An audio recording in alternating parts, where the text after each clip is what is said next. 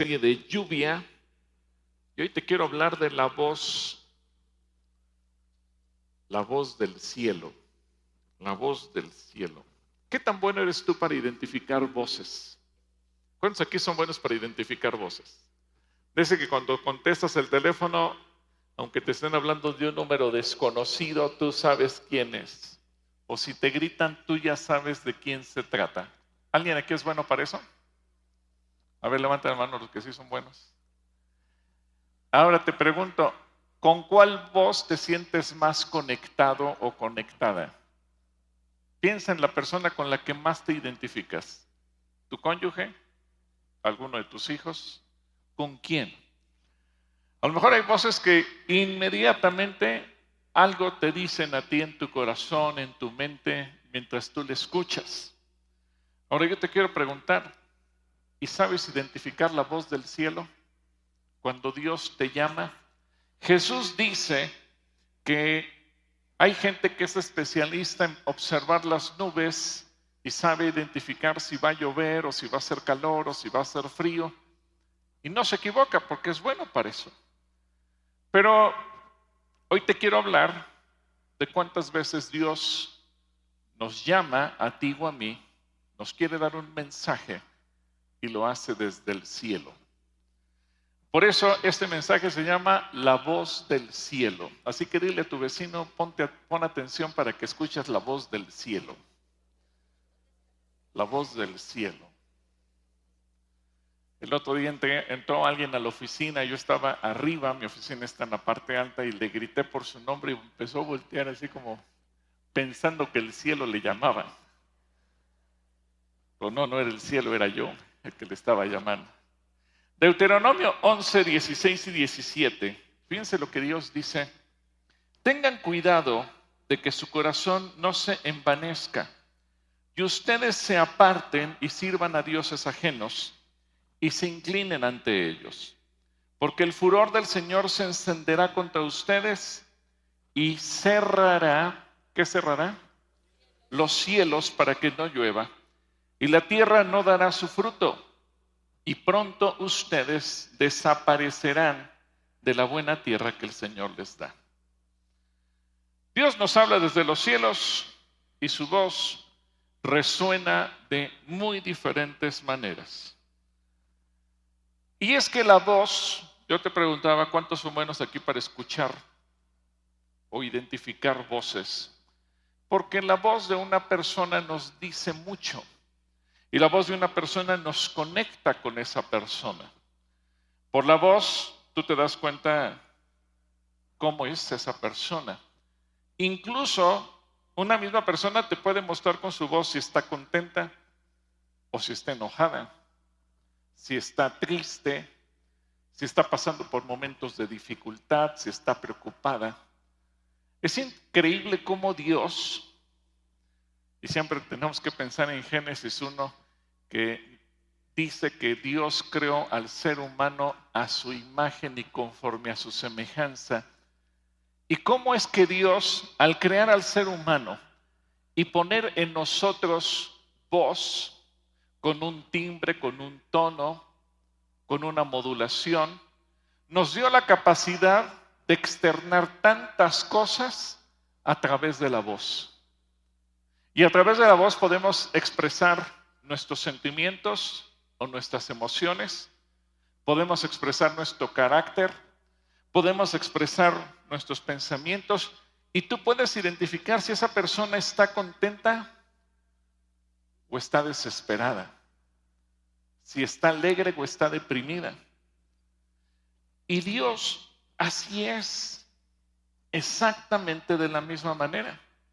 De hecho, Él quisiera que nosotros estuviéramos entrenados en escuchar su voz para que ya sea que Dios nos esté llamando la atención, ya sea que Dios nos esté eh, disciplinando o si nos está animando, nosotros podamos identificar su voz.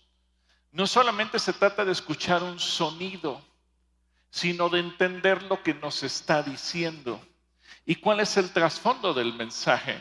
Ya Jesús lo dijo en Juan 10, 27. Las que son mis ovejas oyen, ¿qué cosa? Oyen mi voz y yo las conozco y ellas me siguen. Así que la voz nos da información de una persona mucho más de lo que nos pudiéramos imaginar. La voz no es un simple, un simple sonido. La voz revela algo detrás de. Y tú puedes decir eh, con tus palabras, estoy contento, pero el tono de tu voz reflejar otra cosa. Tú puedes decir con tu voz o con tus palabras, mejor dicho, no pasa nada, pero tu voz refleja la preocupación. Tú puedes decir con tus palabras, estoy dispuesto a hacer lo que sea, pero tu voz refleja miedo.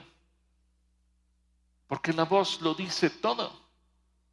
Así que la voz nos puede generar también a veces incertidumbre. Por ejemplo, lo que dijo Jesús en Juan 12, 28, Padre, glorifica tu nombre. En ese momento, fíjense lo que pasó, vino una voz del cielo. Imagínate cómo se habrá escuchado la voz del cielo. Lo he glorificado y volveré a glorificar. Y obviamente la gente alrededor no entendía lo que estaba pasando.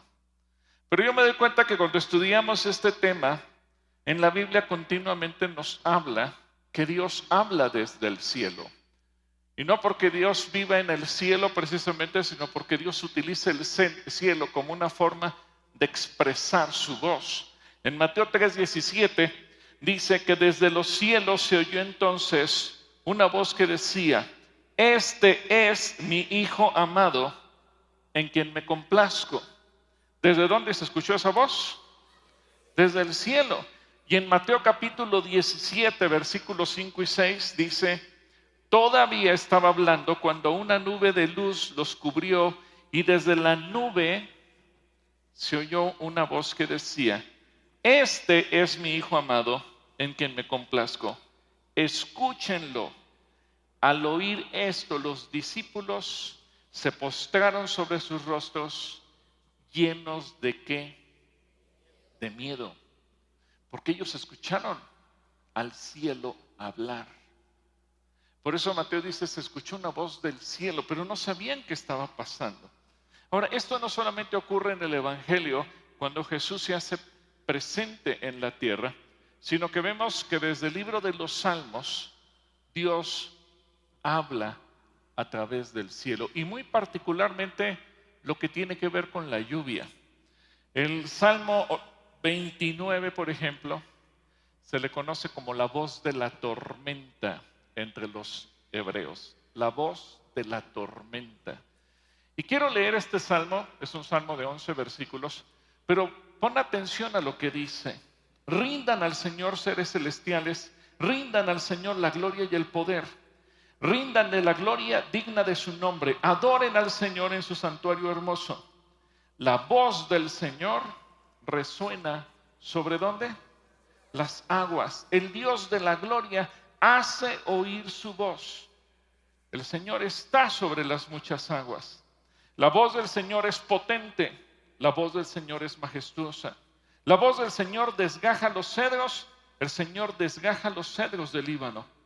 Su voz hace que los montes Líbano y Sirión salten como becerros, como búfalos pequeños. La voz del Señor lanza llamas de fuego. La voz del Señor hace temblar al desierto. La voz hace, el Señor hace temblar el desierto de Cádiz. La voz del Señor desgaja las encinas y deja los árboles sin hojas, mientras en su templo todos proclaman su gloria. El Señor es el Rey eterno. Él ocupa su trono sobre las aguas. El Señor infunde poder a su pueblo y lo bendice con la paz, con shalom. Ahora, desgraciadamente, hace unos días ocurrió esta tragedia en Acapulco, en donde entra un huracán y entre el viento y la lluvia generaron una gran destrucción. Y eso te hace pensar, tan solo basta que Dios sople y las construcciones majestuosas, imponentes, hermosas del ser humano se debilitan. Es increíble cómo Dios nos llama y muchas veces nosotros somos tan tercos que no escuchamos su voz. Ahora esto no es nuevo. Qué interesante que este salmo donde nos habla de la voz de la tormenta, te dice todo lo que la voz de Dios produce y cómo puede desgajar cerros o cómo puede inundar desiertos o cómo puede alterar un lugar en los árboles y en todo lo demás. Está escrito. Así que uno puede darse cuenta que la voz de Dios sigue sonando. Así que este canto de la tempestad habla de diferentes maneras al sonido de la voz de Dios y cómo Dios está hablando al ser humano. Ahora, la voz de Dios en muchas ocasiones se identifica como trueno. Por ejemplo, en, el, Job capítulo 37, versículo 2 al 5. Fíjate lo que dice ahí. Escuchen la voz de Dios. Escuchen su voz de trueno. Es interesante porque junto con lo que dice el, el Salmo 29 que acabamos de leer, esos truenos, esos relámpagos que surgen justamente cuando vienen las tormentas, cuando vienen las lluvias, y Dios está hablando. Pero sigamos con Job, versículo 3, deja oír su voz de un lado al otro del cielo y hasta el fin del mundo. Mientras se oye su voz poderosa, rayos luminosas cruzan el cielo. Cuando Dios deja oír sus truenos, suceden cosas maravillosas que no alcanzamos a comprender. Es decir, quiero que entendamos que muchas veces Dios en su palabra nos enseña que el cielo nos va a hablar y nos va a mandar mensajes y la lluvia es un elemento a través del cual Dios nos quiere o bendecir o simplemente nos está señalando que algo estamos haciendo mal. Por eso es tan importante escuchar su voz y, entender qué es lo que le está haciendo y qué es lo que quiere hacer. Cuando comenzamos esta serie les decía muchas veces Dios nos manda lluvia. Pero a veces nuestro concepto de lluvia puede estar errado y entonces pensamos que si llueve mucho es malo y vemos la lluvia como una maldición. Cuando la Biblia nos enseña que la lluvia representa, ¿qué cosa? Bendición. En Isaías capítulo 30, versículo 30 dice, Dios dejará oír su voz majestuosa y nos demostrará su poder. Sus rayos, aguaceros y granizos son destructores como el fuego. También puede ser que muchas veces Dios nos esté llamando la atención por algo que estamos haciendo nosotros mal. ¿Cómo Dios interviene en todo momento? En Hebreos capítulo 12, versículo 26, dice, en aquella ocasión su voz conmovió la tierra, pero ahora prometido, una vez más haré que se estremezca no solo la tierra, sino también el cielo. Creo que cuando Dios le prometió al pueblo de Israel la tierra de Canaán, Dios le dijo en diferentes ocasiones, solamente obedece mis mandamientos y yo te bendeciré con lluvia. ¿Con qué dijo Dios que iba a bendecir? Con lluvia, porque de la lluvia la tierra va a producir, de la lluvia va a surgir fruto, la lluvia nos va a dar agua para beber la lluvia alimenta los ríos. La lluvia produce bendición. Por eso en la Biblia lluvia representa bendición. Por eso Dios nos habla del ciclo del agua miles de años atrás, antes que el ser humano lo descubriera.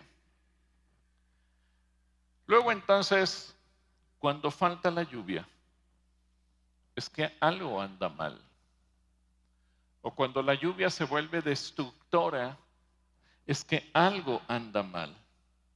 Porque Dios tiene un mensaje para nosotros, tanto si impide la lluvia, como si la lluvia se convierte en un instrumento de juicio y maldición. Es el pecado el que tiende a debilitar a una persona, es el pecado el que le acorta los días, Es el pecado el que debilita la prosperidad de un pueblo. Es el pecado el que acorta los éxitos. Pero es la obediencia la que prolonga la vida. Es la obediencia la que prolonga la paz. Es la obediencia la que prospera, la que hace que una familia prospere, que un pueblo prospere, que una persona prospere. Por eso yo te insisto en lo que dice Génesis. Bendice al pueblo de Israel y Dios te bendecirá a ti. Pero si tú maldices al pueblo de Israel, ¿qué estamos trayendo sobre nosotros? Maldición.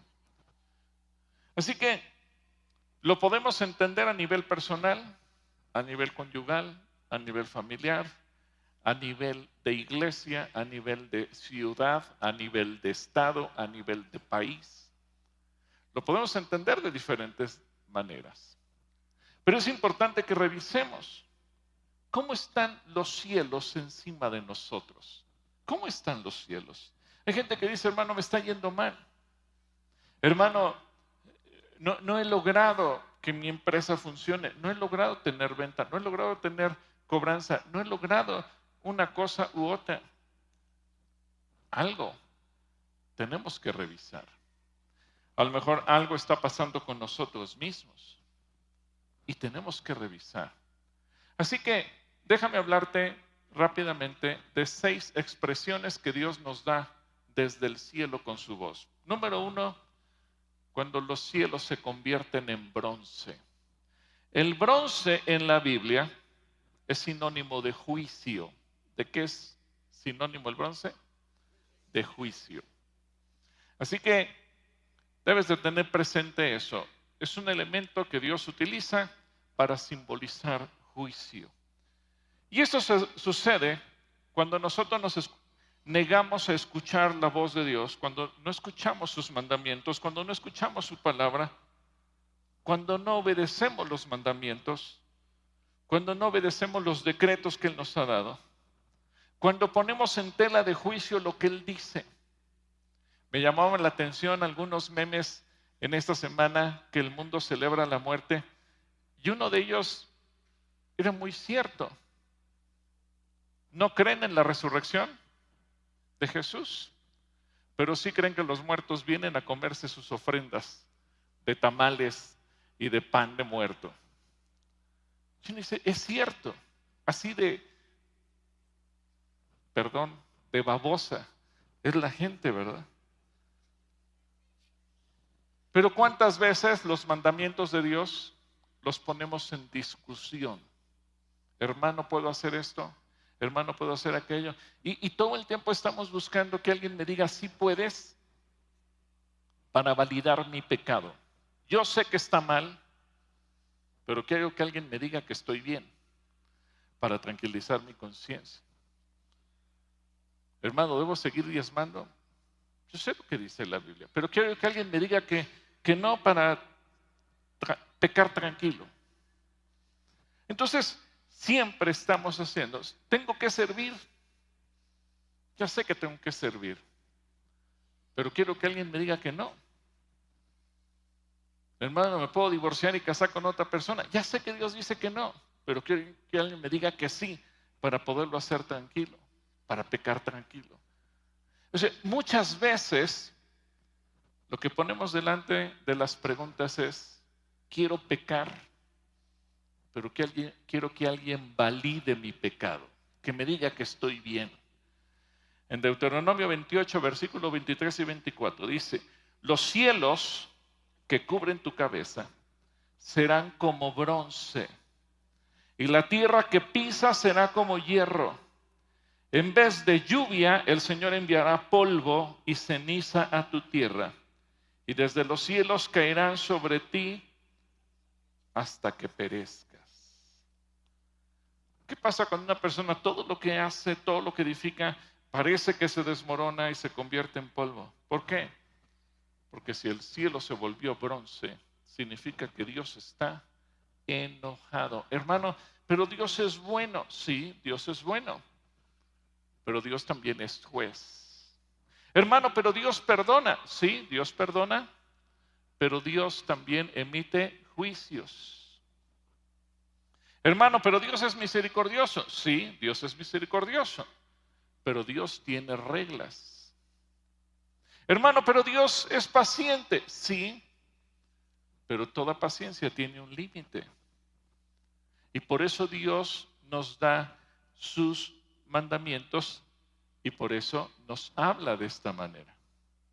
Ahora, ¿qué nos está diciendo Dios? En segundo lugar, la segunda connotación de la voz de Dios. Dios te llama al arrepentimiento. ¿A qué te llama Dios? Al arrepentimiento. Hay gente que dice, hermanos, que estoy esperando que un ángel venga del cielo y me llame la atención o que me diga, o que alguien venga y me profetice y no pasa nada de eso. Porque dice Hebreos que Dios nos ha hablado muchas veces y de muchas maneras. Y una forma en que nos habla es a través del cielo. Y simplemente es cuestión de entender. Tal vez estoy esperando que venga el profeta, el predicador. A lo mejor estoy esperando que el mensaje llegue vía Facebook. No va a llegar así. Estoy esperando lo que Dios ya me dijo. Y Dios te está llamando la atención. Y Dios te dice, voltea ¡Ey, voltea! En el primer libro de Reyes, capítulo 8, versículo 35 y 36. Primer libro de Reyes, déjenme, un traguito mi té. Primer libro de Reyes, capítulo 8, versículo 35 y 36 dice, si tu pueblo peca contra ti, fíjense, si tu, si tu pueblo peca contra ti, y el cielo les niega la lluvia. ¿El cielo qué? Está hablando Dios al negar la lluvia. Y si tú los afliges y ellos se arrepienten, ¿y ellos qué? Se arrepienten y vienen a este lugar reconociendo tu nombre, te ruego que desde los cielos escuches a tus siervos, a tu pueblo Israel y perdones su pecado que les enseñes a seguir el buen camino y que hagas llover sobre la tierra que diste como herencia. ¿Qué pasa cuando viene el perdón de Dios? Él envía qué? Lluvia. Él envía la lluvia. ¿Qué pasa cuando una persona vive fuera de la voluntad de Dios? Dios le llama al arrepentimiento. Y a lo mejor el Señor ve que te estás alejando, que ya no oras como antes orabas, que ya no lees la Biblia como antes la leías, que ya no te congregas como antes te congregabas, que ya no sirves como antes servías, que ya no le dedicas el tiempo que antes le dedicabas. Y de repente tú piensas, pero no pasa nada, yo creo que, que Dios es bueno y no sucede nada. Aparentemente no sucede nada. Pero es entonces cuando Dios dice, hey, este hijo mío se está perdiendo, le voy a cerrar la lluvia a ver si entiende. Y Dios retira la lluvia de tu vida. Y a lo mejor sucede que alrededor de ti están cayendo aguaceros. Y tú dices, ¿y a mí por qué no me cae agua? Porque Dios te está llamando al arrepentimiento. Tercer lugar, Dios te llama para decirte que te humilles. Y esta es una tercera forma en que la voz de Dios suena para decirte, humíllate. Es claro cuando Dios dice que Él resiste a los soberbios y da gracia a quienes? A los humildes. El orgullo es un antecedente de la caída. Cuando una persona se pone orgullosa es porque está a punto de caer. Dios no tolera a la gente orgullosa. Dios nos da ejemplo de humildad, como dice Filipenses 2, que tenemos que aprender el ejemplo de Jesús, que siendo Dios, no se aferró a ser Dios y aprendió a humillarse. Dice, ustedes tienen que aprender lo mismo. Así que muchas veces Dios ve que nuestro corazón se vuelve orgulloso. ¿Cuál era el problema de los escribas y los fariseos? No era la doctrina porque Jesús llegó a decirle a la gente, hagan lo que dicen, hagan lo que enseñan. El problema no era su enseñanza. Incluso en muchas ocasiones el Señor llegó, o el mismo Evangelio, perdón, compara el, problema de los, saduceos es que ellos no creían en en la resurrección de los muertos, ni en los ángeles, ni en muchas cosas más. Pero los fariseos, ellos tenían una doctrina correcta. Ellos creían en la resurrección de los muertos, ellos creían en la vida eterna, ellos creían en los ángeles, ellos creían en lo que nosotros creemos. ¿Cuál era el problema de los fariseos? El orgullo. Que veían a una persona del pueblo, yo no me puedo juntar con gente pecadora, me van a contaminar. Y entonces ellos se aislaban y no querían trato con nadie más. ¿Cuántas veces nosotros como cristianos llegamos a ser igual? Y se acerca una persona que huele a pecado, que se le nota el pecado, y dice, no, pues que mejor ni venga a la iglesia, no nos vaya a contaminar. Y entonces Dios nos dice, cuidado, no te vuelvas un fariseo. En segunda de Crónicas capítulo 7, versículo 13 y 14, este es un versículo que citamos mucho, pero recordamos poco lo que tenemos que hacer. Y dice, si yo llego a cerrar, y está hablando Dios, si yo llego a cerrar los cielos para que no haya lluvia, y si mando a la langosta a consumir la tierra, os envío peste contra mi pueblo. Si mi pueblo sobre el cual se invoca mi nombre, ojo, el problema no es que no se invoque el nombre, el, nombre se está invocando. Pero dice, si mi pueblo sobre el cual se invoca mi nombre se humilla, ¿qué espera Dios que hagamos? Que nos humillemos y ora y busca mi rostro y se aparta de sus malos caminos, yo lo escucharé desde los cielos, perdonaré sus pecados y sanaré su tierra. Uno de los grandes problemas que padecemos los cristianos se llama orgullo. A ver, dile a la persona que tienes a tu lado, no te sientas orgulloso de ser cristiano. Soy tan humilde que me siento orgulloso de lo humilde que soy. ¿Cuál fue el pecado de Satanás? El orgullo. Porque dice la Biblia que lo creó un querubín tan hermoso, tan especial, que se llenó de orgullo. Y a lo mejor Dios está haciendo en ti una obra preciosa. Y a lo mejor tú eres como un lucero que Dios está preparando. Tú eres precioso como lo era lucero en la eternidad. El problema es cuando tú te llenas de orgullo y empiezas a ver a los demás. Nadie se merece acercarse a mí. Cuidado. Porque entonces eso nos habla que estamos haciendo algo mal. El orgullo es un virus y es un virus que te quiere contagiar el diablo. Así que ten cuidado. Porque cuando Dios cierra los cielos, es porque orgullo puede haber en nuestro corazón. Cuarta forma en que Dios nos llama. Dios te habla para actuar con justicia. Dios te habla para actuar con justicia. Especialmente cuando tenemos una posición de autoridad en tu trabajo, porque eres jefe, porque eres el dueño de una empresa, porque tú tomas decisiones en un departamento, porque tú tienes atribuciones que te permiten o ayudar o no ayudar, o bendecir o no bendecir, o ser buena onda o ser mala onda, o impulsar o poner el pie. Cuidado.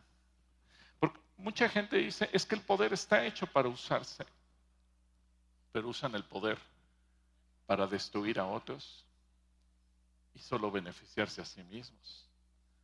En Jeremías capítulo 14, versículos del 1 al 6, nos enseña cómo muchas veces Dios nos habla para que entremos en el camino de la justicia y dice, la palabra del Señor vino a Jeremías por causa de la sequía. ¿Por qué causa vino la palabra?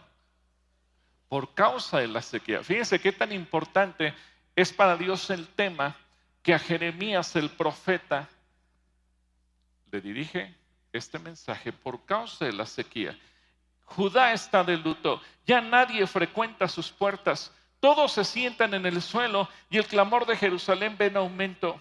Los ricos mandan a sus criados por agua y ellos van a las cisternas, pero vuelven con las vasijas vacías, porque agua no hay avergonzados se sonrojan y no dan la cara. La tierra se resquebraja porque no ha llovido en el país. Los labradores están confundidos y esconden el rostro. Aún las siervas paren a sus crías y las abandonan en los campos porque ya no hay hierba. Los asnos salvajes se paran en lo alto de los cerros con la mirada perdida y aspiran el viento como chacales porque no hay hierba. Y a lo mejor hay oración, pero no hay justicia. Si tú lees los libros de reyes y los, y los profetas de manera paralela, vas a descubrir que sí, había oración. Iba, había gente que iba al templo, pero no había justicia. Y eso empezó a molestar tanto a Dios que comenzó con la lluvia y terminó con la deportación. Porque no se trataba correctamente al prójimo, se abusaba de los más débiles, se abusaba de los más indefensos. Y eso habla de maldad o de problemas en el corazón. Así que Dios nos dice, deja la, injusticia y deja la opresión. Amós capítulo 4, versículo 7. Y dice, también les detuve la lluvia tres meses antes de la siega. Sobre una ciudad hacía llover y sobre la otra no. En una parte llovía y la otra parte, y la parte donde no llovía, se secó. Así que creo que Dios es muy claro, es muy contundente. Y Dios no nos quiere maldecir. Pero a veces los, los seres humanos, aún los creyentes, podemos estar tan equivocados porque está bien, ya aceptamos a Jesús en nuestro corazón, está bien, ya aprendimos que debemos tener una vida espiritual, pero a veces nuestras actitudes, nuestro corazón, nuestra forma de tratar a los demás ya no es correcta, porque nos llenamos de orgullo, porque somos injustos, porque posiblemente la gente no vea en nosotros el amor de Dios, sino hostilidad. Y qué feo si pensamos un momento cuántas guerras ha habido a lo largo de la historia de la humanidad en el nombre de Dios, porque nuestra actitud es incorrecta. Quinta forma en que la voz de Dios se manifiesta Dios te llama para que te acerques a Él. Repito, Dios no, no nos quiere maldecir, Él nos quiere bendecir. Y a lo mejor Él ve que yo ya no oro como oraba antes, a lo mejor Él ve que ya no le dedico el tiempo como le dedicaba antes, a lo mejor Él ve que ya no le sirvo como le servía antes, a lo mejor Él ve que ya no ofrendo como ofrendaba antes, que ya no ayudo al pobre como lo ayudaba antes, que ya no diezmo como diezmaba antes, que ya no busco a Dios como lo buscaba antes. Porque a lo mejor ya me acomodé, ya me quedé en una posición religiosa. Lo he hecho tantos años que creo que merezco un descanso. Es el pensamiento que viene. Y Ageo capítulo 1, versículo 9 al 11 dice, ustedes buscan mucho. Fíjense, este versículo resalta con las palabras de Jesús. Buscad. ¿Y qué? Y hallaréis. Y dice, Ustedes buscan mucho y encuentran poco. Lo que ustedes guardan en su casa, yo de un soplo lo disipo. ¿Y por qué? Porque mi casa está desierta. Ahora Dios está hablando de sus intereses, los intereses de Él. Mi casa está desierta. Mientras cada uno de ustedes corre a su propia casa, dice el Señor de los ejércitos, por culpa de ustedes, los cielos han retenido la lluvia y la tierra se niega a dar sus frutos. Yo hice venir la sequía sobre esta tierra, sobre los montes y el trigo, sobre el vino y el aceite, sobre hombres y animales, sobre todos los productos de la tierra y sobre todo trabajo manual. Wow. ¿Cómo Dios nos habla para decirnos, voltea y restituye a Dios lo que le has quitado? Restitúyele a Dios. Él te dice, yo quiero oír tu voz. Yo quiero encontrarme contigo. ¿Cuánto tiempo hace que no te dedicas un tiempo largo a Dios? Gracias a Dios que los chicos acaban de tener la nochida. y que pudieron pasar una noche orando y recibiendo la palabra y dedicarle un tiempo a Dios. Y sí, a lo mejor compartieron alimentos y jugaron, pero lo más importante es que pudieron dedicar ese tiempo para estar con Dios. Y a lo mejor Dios está esperando que tú pases una nochida en tu propia casa y que le digas, Señor, esta noche la dedico a ti. Y que le dediques ese tiempo a Él. Porque a lo mejor te has olvidado. A lo mejor vives de las glorias pasadas. A lo mejor dices, no, yo hace muchos años cuando conocí al Señor, olvídate, yo serví, yo hice, yo fundé iglesias, yo establecí, prediqué, viajé, fui misionero. Y ahora, no, no, no, ya. Hay que darle paso a las nuevas generaciones. Yo ya no hago nada. Error. Porque a lo mejor tú eres el de Ageo y por culpa tuya viene sequía. Y número seis, la sexta forma en que Dios nos habla. Dios te llama para que entres a la vida abundante. Jesús nos dijo, yo he venido para que tengan vida y la tengan qué? En abundancia. Nada más que para entrar a la bendición tenemos que obedecer. Por ejemplo, Dios le dijo al pueblo de Israel cuando iba a entrar a la tierra de Canaán que tenían que obedecer sus mandamientos. Y la tierra de Canaán es un símbolo de la vida eterna. Para el pueblo de Israel, esa es la tierra prometida físicamente aquí en este planeta. Para nosotros los cristianos, la tierra prometida es la vida eterna que vamos a tener un día a su lado. Y así como la tierra prometida para Israel está en guerra, porque hay enemigos que no quieren que la tengan y quieren destruir sí o sí al pueblo judío, pues también sabemos que el diablo va a querer destruir a la iglesia y que va a querer destruir a los cristianos y que nos va a querer erradicar de la tierra. Así que las condiciones son exactamente las mismas. En Mateo capítulo 19, versículo 17, voy a comenzar con Jesús. Mateo 19, 17. Recuerden que en ese contexto un joven rico le preguntó al Señor, ¿qué tengo que hacer para heredar la vida eterna? Y en el versículo 17 Jesús le respondió, ¿por qué me preguntas acerca de lo bueno? Uno solo es bueno. Pero si quieres entrar en la vida, practica, ¿qué cosa? Los mandamientos. Practica los mandamientos. Eh, a veces pensamos, si creo en Jesús, como Jesús murió por mí, como Jesús ya murió y resucitó, yo ya no tengo que hacer nada, ya no tengo que obedecer los mandamientos. Pero cuando vemos, ¿y qué dice Jesús al respecto? Oh, sorpresa.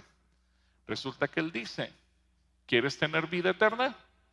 Practica qué? Los mandamientos. ¿Qué le dijo Dios al pueblo de Israel para disfrutar de la tierra? Deuteronomio 11, versículo 8 y 9.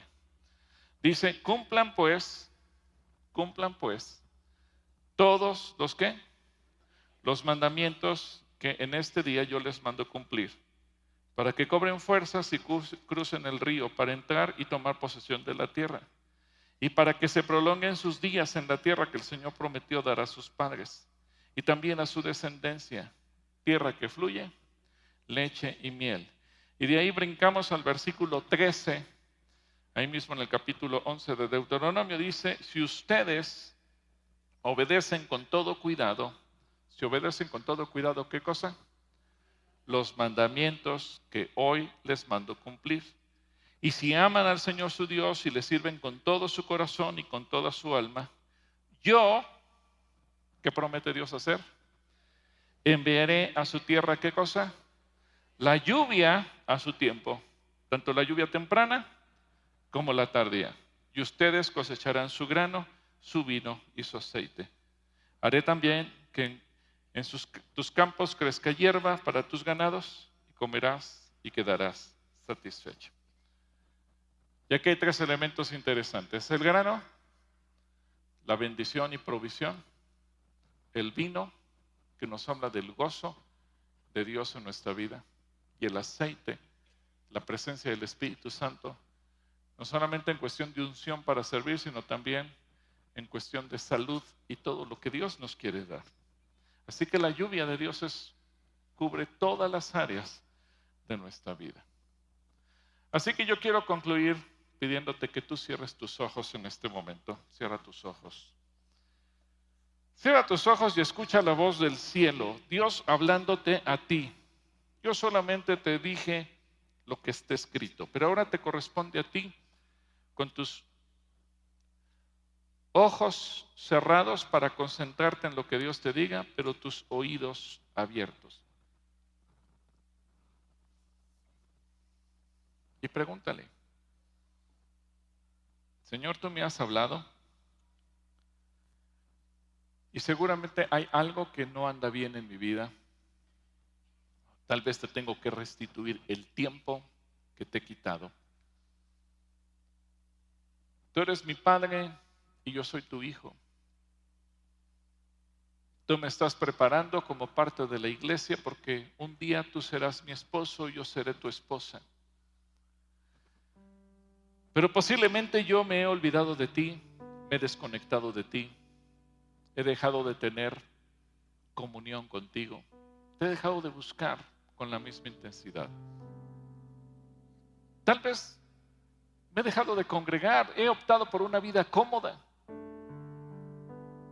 He dejado de servirte. He dejado de interesarme en el que tiene necesidad. O te he estado robando porque he dejado de diezmar y de ofrendar. Señor, hoy venimos delante de ti. Yo te voy a pedir que si tú puedes te pongas en tus rodillas y que así de rodillas le podamos decir, Señor Jesús, hoy te tenemos que pedir perdón.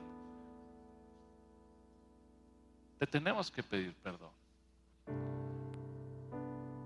Porque si el cielo se cierra, si el cielo se vuelve de bronce, se detiene la lluvia en mi vida, en mi familia,